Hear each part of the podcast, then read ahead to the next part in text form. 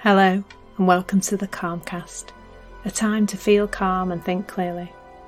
I'm Clare Downham, the Queen of Calm, a transformational life coach. I was a burnt out head teacher who finally made the journey to calm after years of trying, and I want to prevent you from having to do the same. The Calmcast is a series of short explorations, gently guiding you back to your natural state, which is calm and clarity.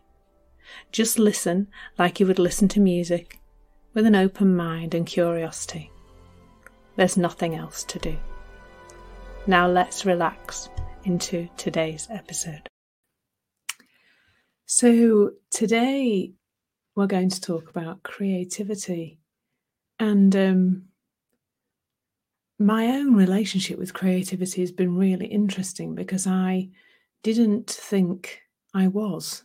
and I don't think I'm the only person who who believes that. I spent most of my life thinking that I wasn't creative, which I find just bemusing now that I see the world in a very different place and I see my creativity all day, every day.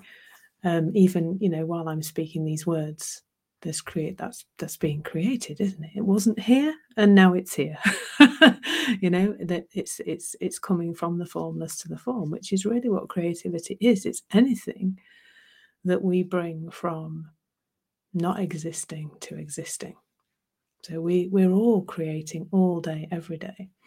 And i often wondered whether it was you know i wasn't really an artist um, when i was a kid um, that wasn't something that I had a particular interest or aptitude in. So I kind of didn't probably put in a lot of effort and try to learn it. Growth mindset and all that, I, I didn't really bother with it.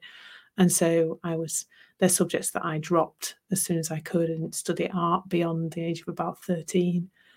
Um,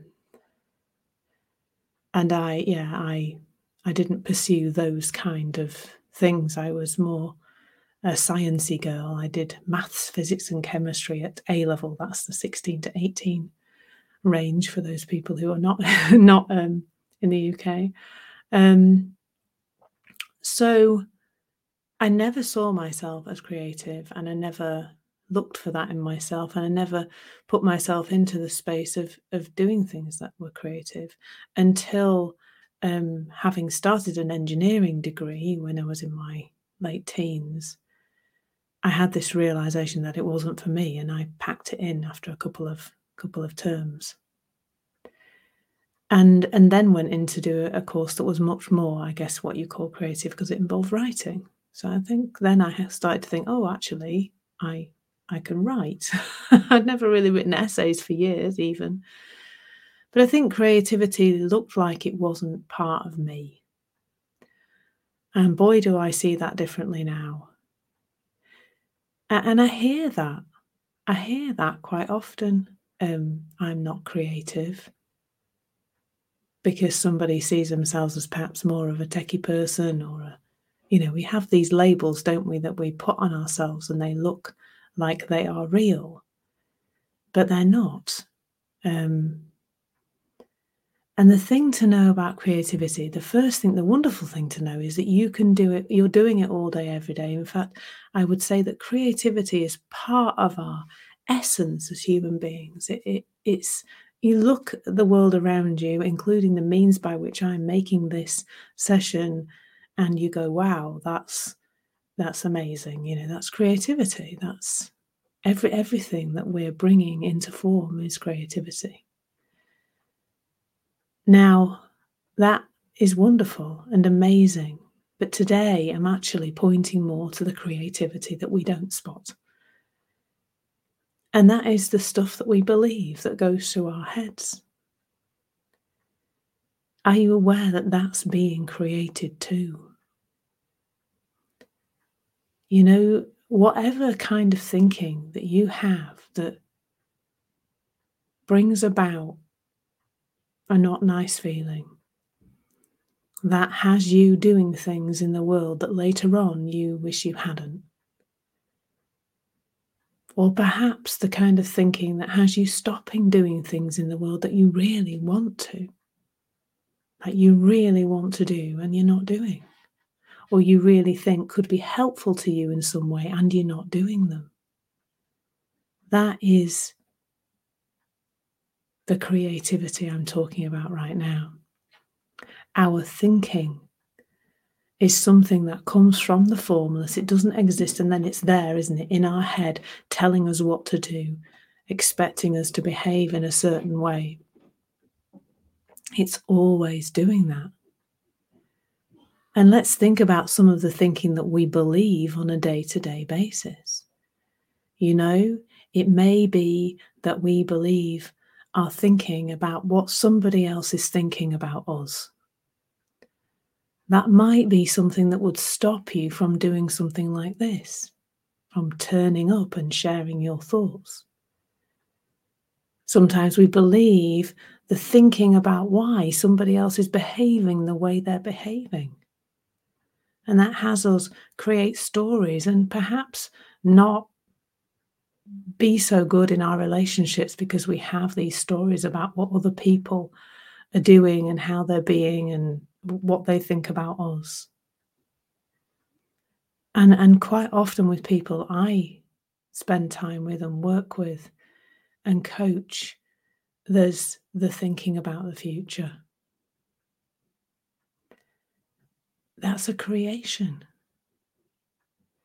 You know, it's knowing that we have this amazing creative power that is just it's helpful to know that we are bringing, not consciously, but there is something being brought through us into form, and that is what we are thinking. But the most wonderful thing is that we have a system to let us know. We have our feelings. And when you're creating thinking that isn't true, your feelings will let you know.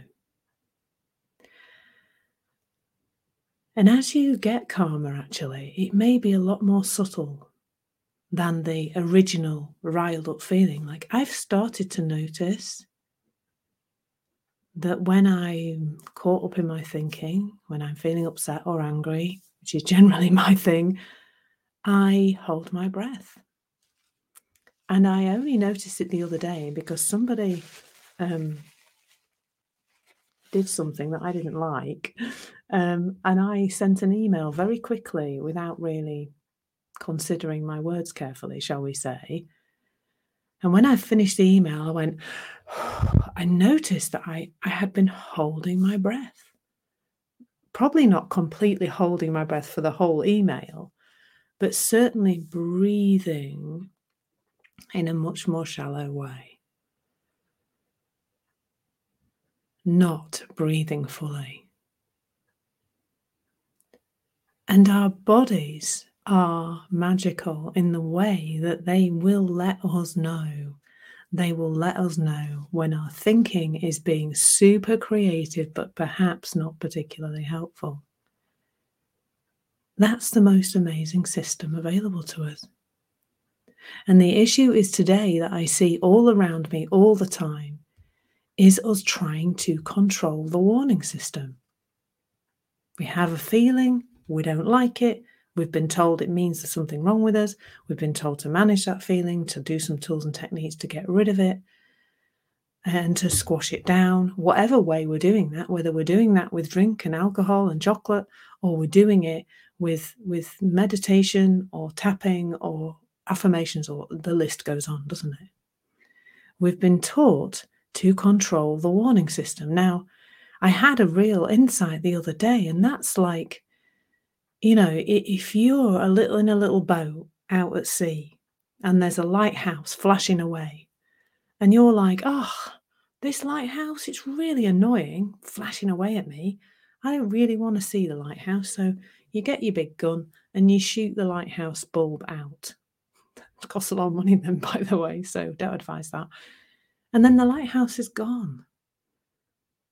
And what happens is you crash into the rocks because you don't know where they are anymore. That's what we're doing when we're trying to switch off our feelings. We're switching off the warning system that is there to let us know about our state of mind, to let us know what we're creating up here. What is this?